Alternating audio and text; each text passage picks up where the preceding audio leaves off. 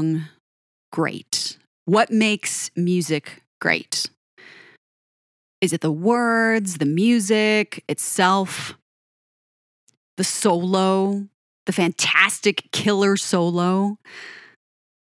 Is it the drum riff, the beat, the bass that gets you? Is there a moment in the melodies that goes up this incredible arpeggio and it gets under your skin? Is it the emotion, expression, the arrangement? Is it something or everything? What is it in a song that makes it so good? The other week, I talked about the dopamine rush and the magic of music and what it does to the brain and how it affects all these different parts of your brain and the importance of music in our memories, in our emotions, how we connect through it, etc., etc. And at the time, I was talking about these studies that are so fascinating to me about all that stuff and how I didn't think I even touched the the tiniest bit of this conversation. And the other day, I was thinking, I want to talk about something else besides Queen, but I don't. What do I do? I have this huge list of ideas, and a lot of them are about emotional well being, social media, being kind to yourself, being kind to each other, and more. But I didn't want to do that. I, I, wasn't feeling that. I wanted to talk about something else. And all of a sudden, I was just thinking, what makes music so good? What is it about a song? And in thinking about that, I want to go into music structure and music theory, which is so important. You may not think about it, but there's a lot of math behind music intervals, circle of fifths.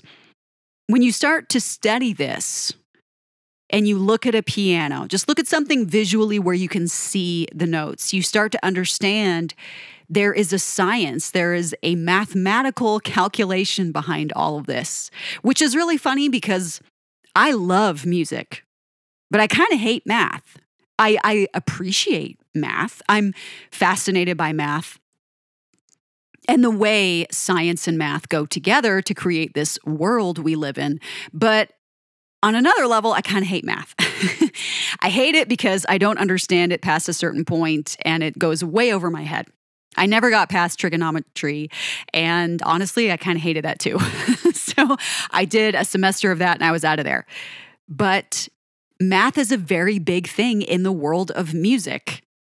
Every single scale consists of seven different notes. Of course, the tonic, the top and the bottom octaves are the same note. Technically, if you count both, you have eight notes in a scale.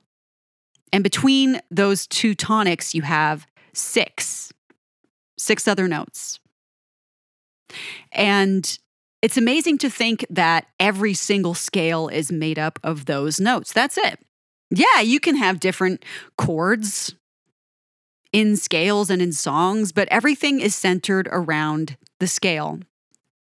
And when you change those notes, when you change them to different intervals, when you flat or sharp a note, it changes everything.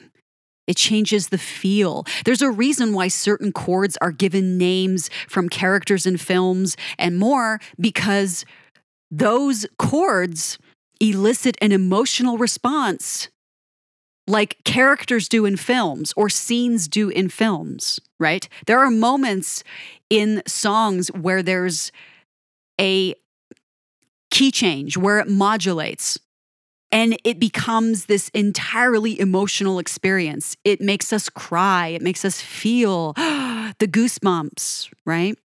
That dopamine rush, the serotonin, all of that is thanks to these shifts, these transitions in chords. And major and minor is the other key here. It's the other facet to building these chords. Major is happy, minor is sad or dark, if you will. Minor always sounds like there's tension. Major chords, major keys feel happy and open and hopeful. But minor feels very claustrophobic and dark and uncertain. So when you have a song that's in a major key or a minor key, there's usually a reason for that. Maybe to you as the listener, it's not a very conscious, obvious thing, but it's almost guaranteed that the composer did that for a reason. Even if the reason they did it felt subconscious and innate at the time, there's definitely an emotional driver behind the way we create music. I love studying chords and the way that they change in emotion when you add or take away or shift the intervals. I love sixth chords. Let's talk about that a little bit. A basic triad chord is the first, the third, and the fifth note. Da na na na na. That is a major triad. When you add a sixth, it goes da na na na na na na. And I love that. I love ending a song in a sixth chord like that because it adds that extra facet. It adds that little expanded element that is totally unexpected in a resolved chord. Maybe it's not even a resolved chord, but I love stuff like that. I love it when we have notes that are very atypical and non conventional in a song. Accidentals, big shifts in the intervals like that. I'm a huge fan of that. It's just one of the reasons I love Queen so much. It's just one of the reasons I love the complexity behind so many Queen songs. And there are other artists that do this, and some of them are so fantastic at it. Some of them are so great at infusing that into top 40 style songs. And let's talk about top 40 style songs for a second. I'm not really a fan of the top 40 artists, generally speaking. For a lot of my life, I have been opposed to mainstream popular music. In its time, oddly enough, when I reflect back in hindsight, I'll tell you, yeah, I love rocking out to Britney Spears and Backstreet Boys, and I love listening to that music. But in its heyday, I'm very opposed to it. I can't explain it. I think it's just my subconscious want to distance myself from trends, which I've done my entire life. But the truth is, there is something magical behind those songs. Max Martin, the mastermind of songwriting behind so many of Britney Spears, Backstreet Boys' work, that man has seen so much success because he nailed the delivery of a song. He nailed these arrangements in such a way that they became this popular phenomenon and were deemed great by some anyway. Maybe I should be specific about that. There have always been people super critical of that style of music. But when you think about its appeal and how it bonded people together. I can't think of a lot of better songs than those songs that you could kick back in your car and rock out with your friends with. That's why they were so tremendously popular. And that's why those kinds of songs endure even now. And that's what makes this so fascinating this question. When I ask you what makes a song great, you're probably thinking, oh, well, I love that because the lyrics are awesome. I love that because that that music right there is so good. You know, any one of you could come to me and say, "Well, this is what makes a song great to me. This is what I love about it." But as we get into this and we discuss it, there are scientifically proven formulas that do work, at least on the top 40 level. These artists see such success because we respond to patterns. We know that if a song has verse, chorus, verse, chorus, bridge, chorus, it's going to be something that we can memorize, we can get into, we can relate to it. Those songs are fun. Those songs have a predictability that is very it's very attractive to the ear. And it's not just the arrangements, it's not just that song sandwich, if you will. It is the chords. It's the movement, it's the way the lyrics shift from phrase to phrase. There's a certain squareness about those songs, a predictability that, again, is very attractive, very welcome to the ear. And the notes play a part in that. There are frequencies, there are note ranges that resonate beautifully in our ears. Just as there are notes that are most they're the most annoying thing on the planet. When you hear a certain frequency range, it literally kind of makes you go, ah. There's a whole science behind this. There's a whole science behind song structure. I have books that talk about how to mix a song, whether it's a jazz song, a pop song, a rock song, whatever it is, an electronic song. They give you visual examples of where to place the sounds. I'll bet you guys didn't think about that when you're hearing a song, how the bass is kind of in the center and out in front, how some of the cymbals might be off to the right or to the left or to the kind of towards the top of the left. There's a placement to every single sound. It's very specific and it's very intentional.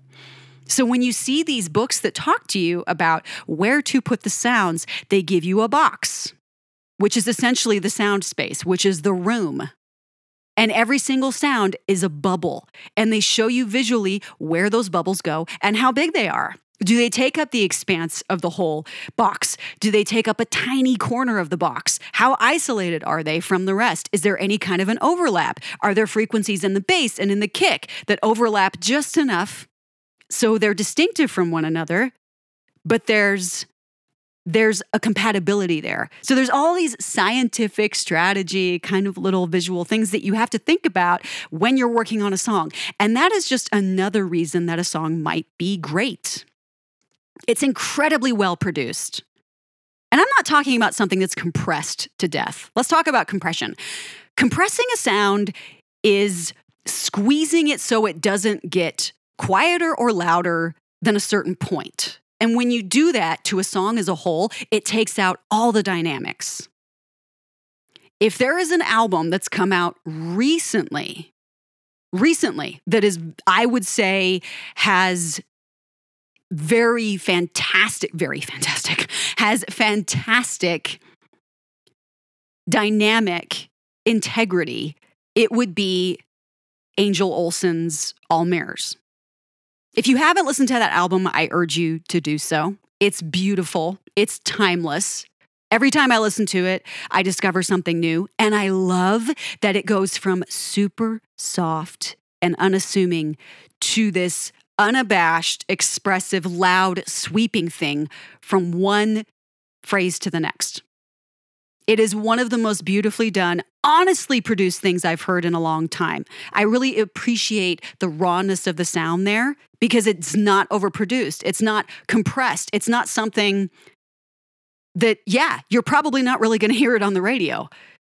And by the way, radio compresses things too. I don't know if you guys have noticed, if you listen to a song you love, when you stream it versus on the radio, it sounds different. The volume when a song is on the radio is so compressed that even the quietest moments are blaring in your ear. It's just a thing. But yeah, overcompression is a thing, just like the loudness wars. Everybody wants their music to be super loud, so when you play it, you only have to turn the volume up to 10 instead of 20. But it's kind of the same thing. You start to lose those nuances that are so important to the emotion of a song that make it so great. I could talk about pitch correction and autotune for hours and how I think it has stripped out so much of the emotional honesty and the humanity in a voice. Pitch correction is everywhere, and you may not realize it. You may not hear it, but I've worked with it. I've used it, yeah. It's actually kind of fun to dial it up to 11, just like Cher did and created the auto tune effect in Believe. But it's not something that I like to regularly practice. Because when you use pitch correction, it's not just about pitch. Every little scratch, tiny inflection of the voice that is uniquely yours gets wiped out. It's just the way the programming works, but it's a really lousy side effect of that process. And it's used everywhere, all the time now. It's almost universal now to put someone's voice through pitch correction, even if it's chosen pitch correction, even if it's spotty pitch correction. Maybe it's not a blanketed setting, but people are still going in and fixing notes. Oh, that's just a little bit flat. Let's what they literally do is go in and visually they visually move it. They can see where the note is on the pitch line and they will visual they will just tweak it just enough so it still sounds authentic, but it, maybe it's not quite so off the pitch. There are people who do not need this. And you know what? Honestly, let's talk about being on pitch. Even the best singers in the world have a moment. I have heard people who, oh my gosh, you guys, they're so good. They have such fantastic performance skills. Their pitch is so good. But there is going to come a time, whether it's in the studio or live, where there's something that comes out that's just not, it's not quite there. It's very rare to hear a performer that's constantly 100% all the time. We're human beings, it's almost impossible. So I'm kind of sad that people who really don't, they don't need pitch correction. Lady Gaga, Kelly Clarkson. I mean, yeah, those ladies have put out work fairly recently where they were very open about the fact that there was no pitch correction. I applaud that. I love it. But then, of course, you go back to the norm, and these artists that don't even need this, they don't need it. They're getting put through it because that is the way the production string goes. Super sad. And pitch correction has been around to some extent for a very long time. It's just a lot easier to do it now than it used to be back then. But I could go on and on about that.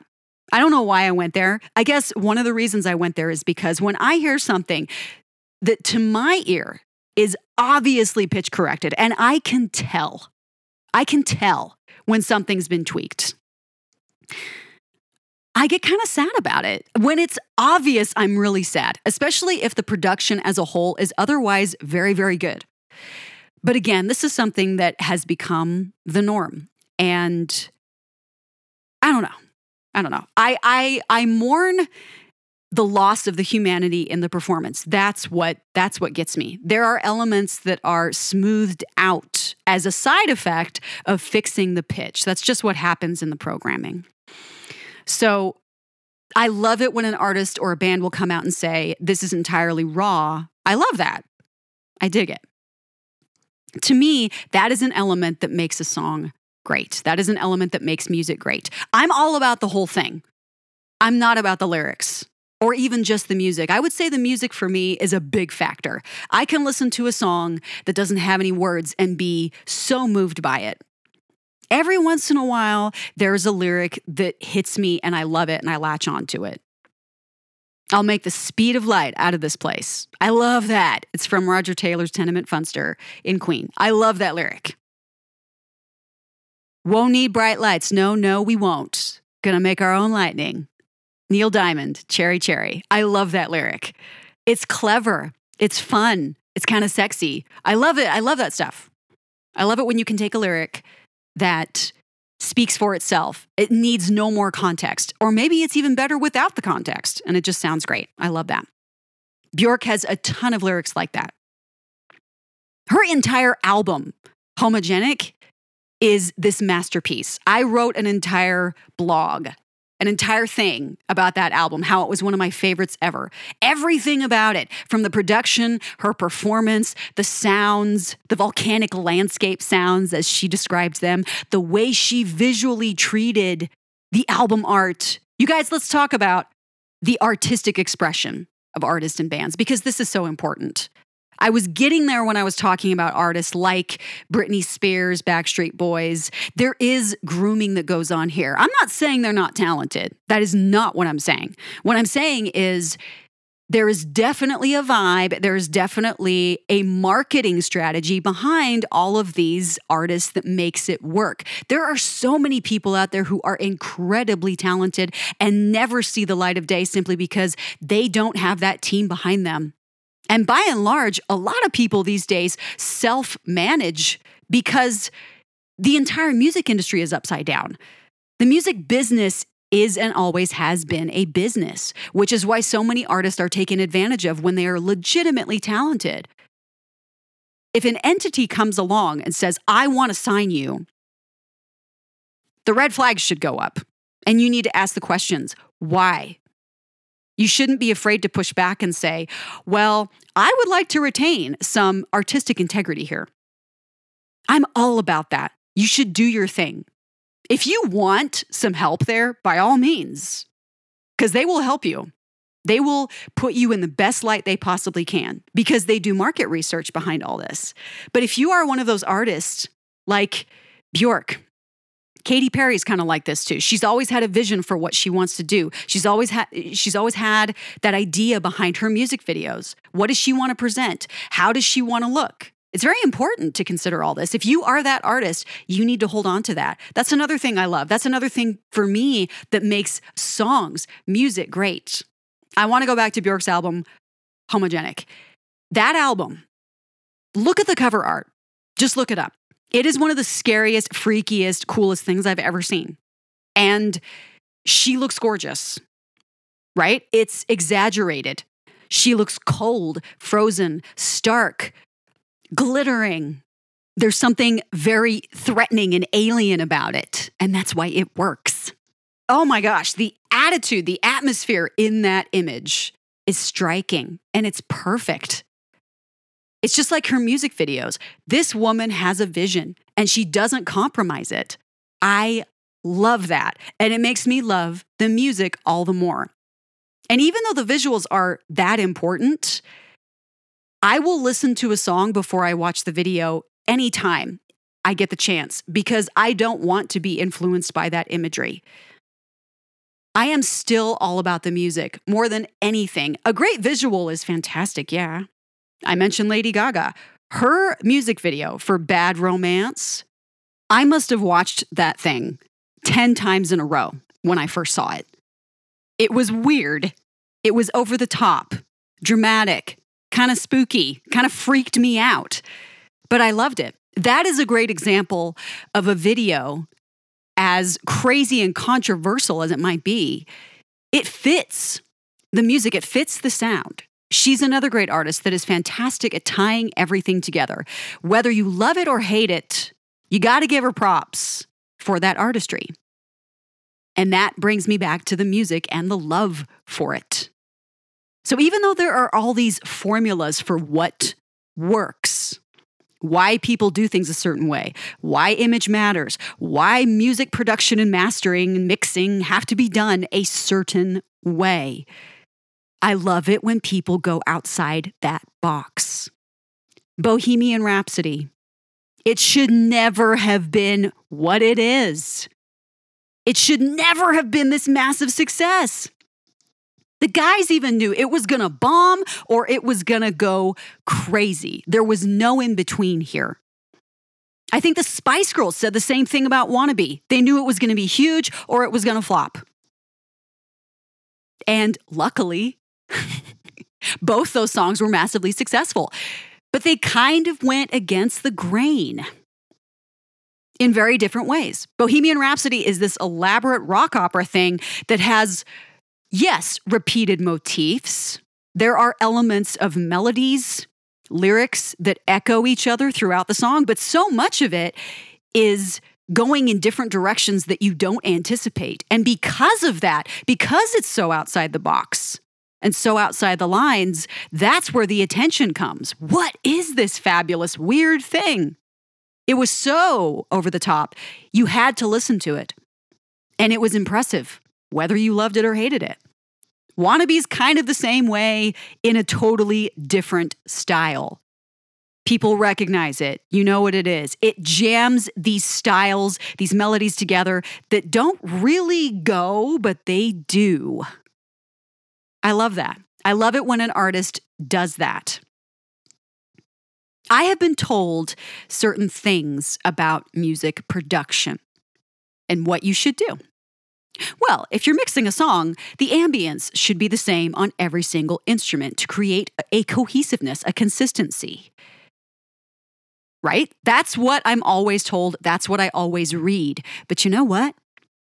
Oh, when I'm working on stuff, baby, you better believe it. I'm putting tons of reverb on this synth and almost none on the other.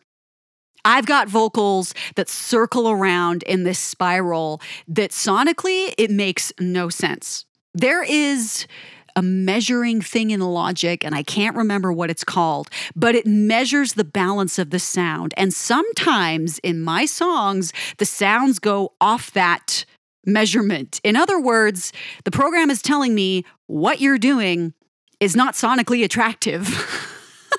Literally, that's that's what this measurement is telling me as I go through my songs sometimes. And you know what I think? That's awesome. That's great. I want to challenge the listener. And I love when an artist does that to, to me. I love it. I love it when an artist can say, oh, wow, we're going to, this is not, no, we are not sticking with the status quo. Radiohead. Now, one thing about Radiohead, they know how to mix a song. Oh boy, do they know how to mix a song. But it's their arrangements, the complexities, the structure of the scales they use, the delivery that Thom gives us almost universally through every song, the pure emotion, the fact that you can barely understand what the man is saying half the time. All of those elements are what make them and their songs so good to me. That may not be your thing at all. You may say, oh, well, I can't understand a word this guy is saying. I'm out. I'm done but it's the emotion. I would say it's almost always about the emotion a song elicits. That's, to me, what makes a song great. Is it different for you?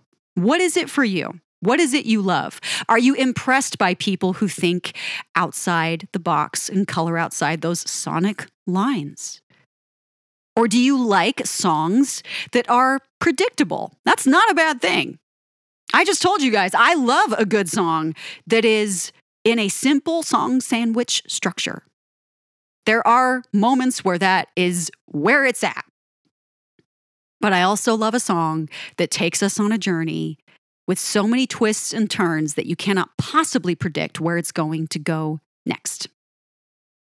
Classical movements and songs and symphonies are great for that because they have elements that are repeated but in a very unpredictable way. I think that's where Bohemian Rhapsody excelled so much because it was arranged like that.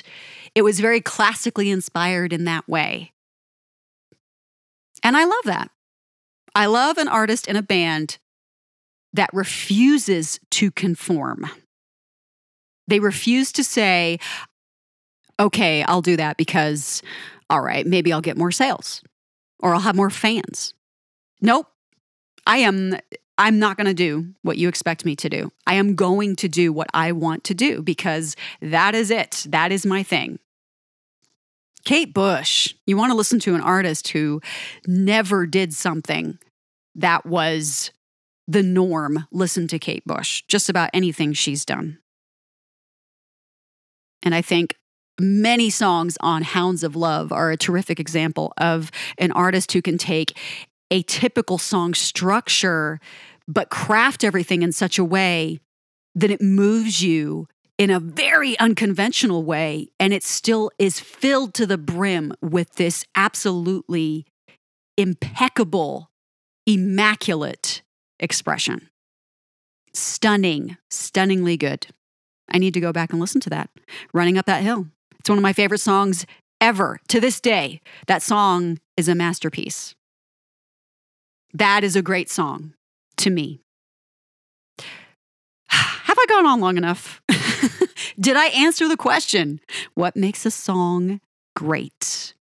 I don't know. I answered it for myself, but I'm sure my answer was not yours. So I would just love to know what moves you.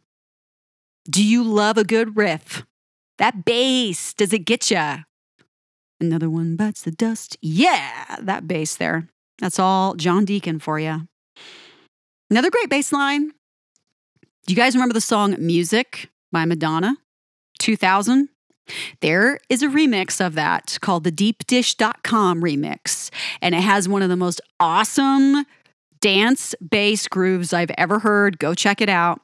And the best part is that song is like 10 minutes long. this is why I love dance club mixes because they never stop. So, yeah, what makes a great song? Only you know that answer. And we could pick apart music all day long, all day long. That's Liar by Queen. That is a very loved, memed moment from Queen. Anyway, I digress. Go check out the music that you love, the great stuff, the good stuff, the stuff that never fails you. And I'll be back next time with some more goodness. In the meantime, keep yourselves alive. It's nearly the weekend. Hopefully, when you listen to this, it's still nearly the weekend, or it is the weekend, and you have some time to enjoy.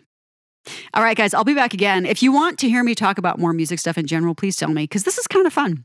I literally just threw all this out there while I was thinking about it. So, good times. Good times, great oldies.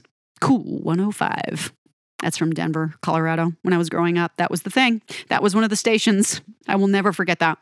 All right, enough randomness. I'll talk to you guys later.